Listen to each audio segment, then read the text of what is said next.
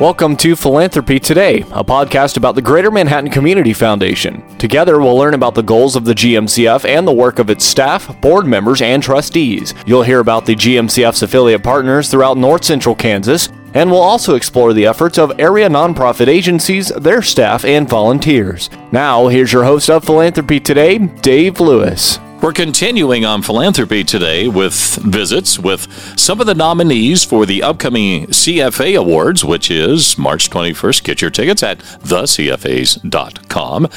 Our next interview is with Rising Star nominee Kristin Guggisberg. Welcome to Philanthropy Today's podcast.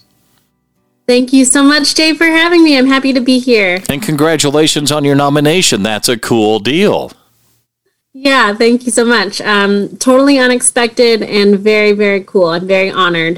Kristin, you have been nominated for the work that you and your sister have started in an effort called Laundry Love, and and this I think is just one of the neat concepts. So, uh, the, for a, for a nonprofit agency, tell us about what Laundry Love is. Sure. Um, Laundry Love is an organization my sister and I started in 2017 um, the concept itself is not new. There are Laundry Love locations all over the US um, that started popping up in 2003.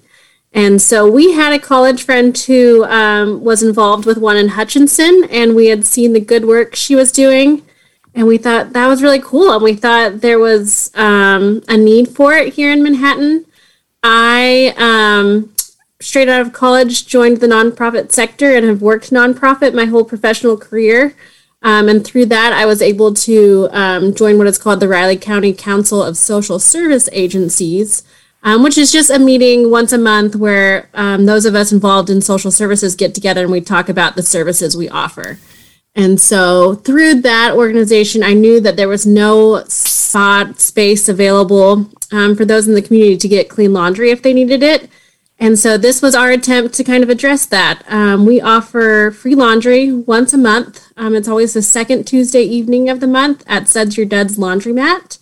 Um, and we cover not only the cost of the machines, but also we have um, detergent and dryer sheets on hand so that we can, from start to finish, help people do up to five loads a month. So um, we do see quite a few returners, um, but it is a cap of five loads a month, all paid for, no questions asked.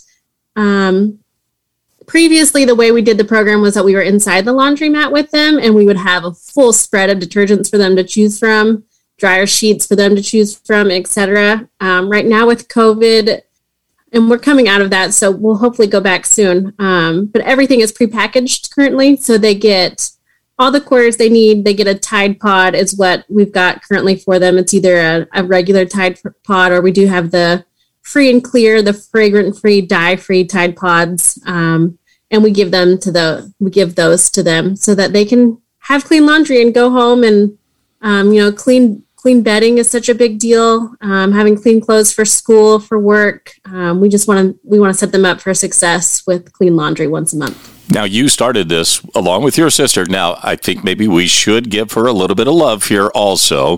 While we're talking about laundry love, let's talk a bit about your sister because it's a it's it's it's a it's a joint deal. Yeah, it absolutely is. Um, my sister, she is a teacher at Manhattan High School. Um, it is uh, maybe as hard a time as ever to be an educator, but she really uh, loves what she does. She works for Manhattan High. Um, and so, I mean, she gets to see kids day in and day out too and see kind of what some of their struggles are. Um, and we both just kind of got to talking back in the summer of 2017. I think I was the first one to say laundry love. And as soon as it came out of my mouth, she said, Ah, I've been thinking about that too. And so we just decided as a team we could do it. Um, I think if I had had the idea um, and no help to get started, I wouldn't have followed through. But knowing that she was going to be in it 100% too really helped launch us. Okay, so. so Chris and I have a question about your sister.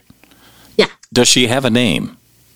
Yeah, and, and, her name's Tawny Jacobs. Okay, all right. I just want to make Mrs. sure. Mrs. Jacobs to all those high school students. um, she actually got married a year ago. So before that, she was Miss Montashevitz, mm-hmm. um, and she's been teaching at Manhattan High for close to ten years now. So she's touched a lot of kids in and out of that building. Speaking of touching a lot of kids, and this is, you know, your world is that, as you had made mention, uh, you're in the nonprofit sector. Uh, tell us about your job with Special Olympics. I started with Special Olympics in 2014. So it'll be eight years this year um, that I've been with Special Olympics. It's such a cool job. Um, my position has kind of changed over the years. At one point, we were really regionalized in the work that we were doing. Um, and so I started as the North Central Regional Director, specifically doing sports competitions for athletes in our area. Um, for people who don't know, Manhattan Sports Club is the local team here in town, and they're a fantastic group of athletes and coaches. All of our coaches are volunteers. Um, I've got the fun part of it because I get paid to help with these tournaments, but we have so many uh, awesome volunteers who just show up um, because they enjoy it and they enjoy working with those with special needs. Um, my job has kind of my workload at least has increased a bit. I do a lot of other things now, including our athlete leadership training, um, so that our athletes become employable and they feel more comfortable taking on leadership roles within their teams and within their communities. Um, and then I also um, actually handle some of our awards programming. Um, and then this summer, I'm actually what's called head of delegation for Team Kansas as we head to the USA Games. Um, just like the Olympic Games are every four years, we have USA Games every four years. So we are headed to Orlando in June. Um, we're taking a delegation of 100 athletes and coaches from Kansas to represent Team Kansas. Um, and I'm more or less our liaison between the USA Games staff and our athletes and coaches here in Kansas. So I'm really honored to be able to take them all to Orlando here in a couple months. It'll be really fun. What a thrill, not just for you, but especially the kids. Oh, yeah. And Disney's hosting us. So you know it's going to be like over the top, really fun, really cool, lots of fun experiences. Let's talk a little bit back and let's go, let's backtrack a little bit to Laundry Love. We did not talk about how Laundry Love is funded. Yeah. Well, um, so very grassroots. We started really small with, um, I want to say our first event had between 15, probably about 15 families. Um, so if you think about it, it's not a huge monetary commitment. I think we are kind of self-funded at the beginning, um, but 2018 would have been the first chance we had to apply for grant money from the Greater Manhattan Community Foundation, uh, the grants for Greater Manhattan. Um, so we are funded largely through that grant. We were awarded that grant back in 2018 and continued to apply for that. Um, we also get donations from civic groups and organizations, from churches. Um, the school districts have done um, fundraisers for us. My sister had put together a, a penny war at the high school, and you would just be shocked how much those can raise just gathering spare change. Um, and then we have, um, you know, some families in the community as well who donate months a month to to make this all possible for us. So Laundry Love is once a month, the second Tuesday of every month. Is there a, a need that needs to be fulfilled to expand that to other additional dates?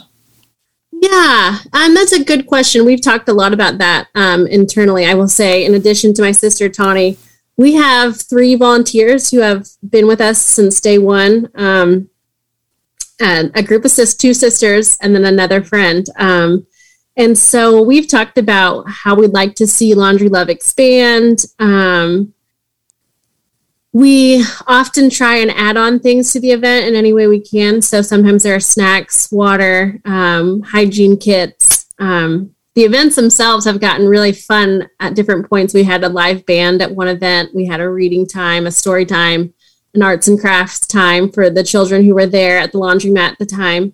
Um, but yeah, we've also done um, a second event a few times. We've done been able to do a Saturday event just because we think there's a need. Um, I know specifically we did it one December. Um, we called it our Christmas event or our holiday event. Um, and so we were hoping to cut, touch some families who couldn't necessarily come on a Tuesday evening by offering it on a Saturday morning. Um, I would say the biggest um, hurdle for us is just capacity in terms of volunteers. I'm pre- my tournaments are always for Special Olympics are always on Saturdays. Um, and I also have young kids who are now getting into their own activities. So Saturdays have gotten harder for me. Um, so we're always looking to add volunteers. We kind of um, have had a hard time being able to grow throughout COVID. Both we didn't want too many people, too many volunteers at our events because we were trying to limit the amount of people inside and outside of the laundromat um, just with social distancing. But now, as we're coming out of COVID, I think we'll really start to push some of that forward. Um, be asking for new volunteer groups, individuals, and also be getting the word out a little bit more about the Laundry Love events because we've been here almost five years, but there's still plenty of people who've never heard of us. So, is there a website or a Facebook page for people to go to to find out more? Yeah, uh, thanks for asking. We do. We have a Facebook page. You can look us up at Laundry Love MHK. We put that MHK on there so that you know you can designate us. There are you can find other Laundry Loves too, but ours is Laundry Love MHK. Um, we're a Facebook page, so you can like us, follow all of our updates. Um, we always post on that page when we have events coming up. I know KMAN on their Monday morning show always um, shouts out when our events are coming out coming up too, so that's great. Um, but if you're on Facebook um, and you're kind of interested in what we've been up to, we do post on that page quite a bit. Well, thank you for your vision and for your compassion, and congratulations again on your nomination. And and by the way, there is a, a nice little gift that uh, the Greater Manhattan Community Foundation gives to all the nominees. And it's one hundred dollars that will go in your name to an organization of your choice. And Kristin Guggisberg's organization of choice is. Laundry Love MHK. We're turning dollars to quarters and feeding it to the machines. Keep up with Philanthropy Today by following or subscribing to our podcast on your favorite apps. To learn more about the Greater Manhattan Community Foundation, visit our website at mcfks.org. Philanthropy Today is produced by Ad Astracast. Follow us online at astracast.com.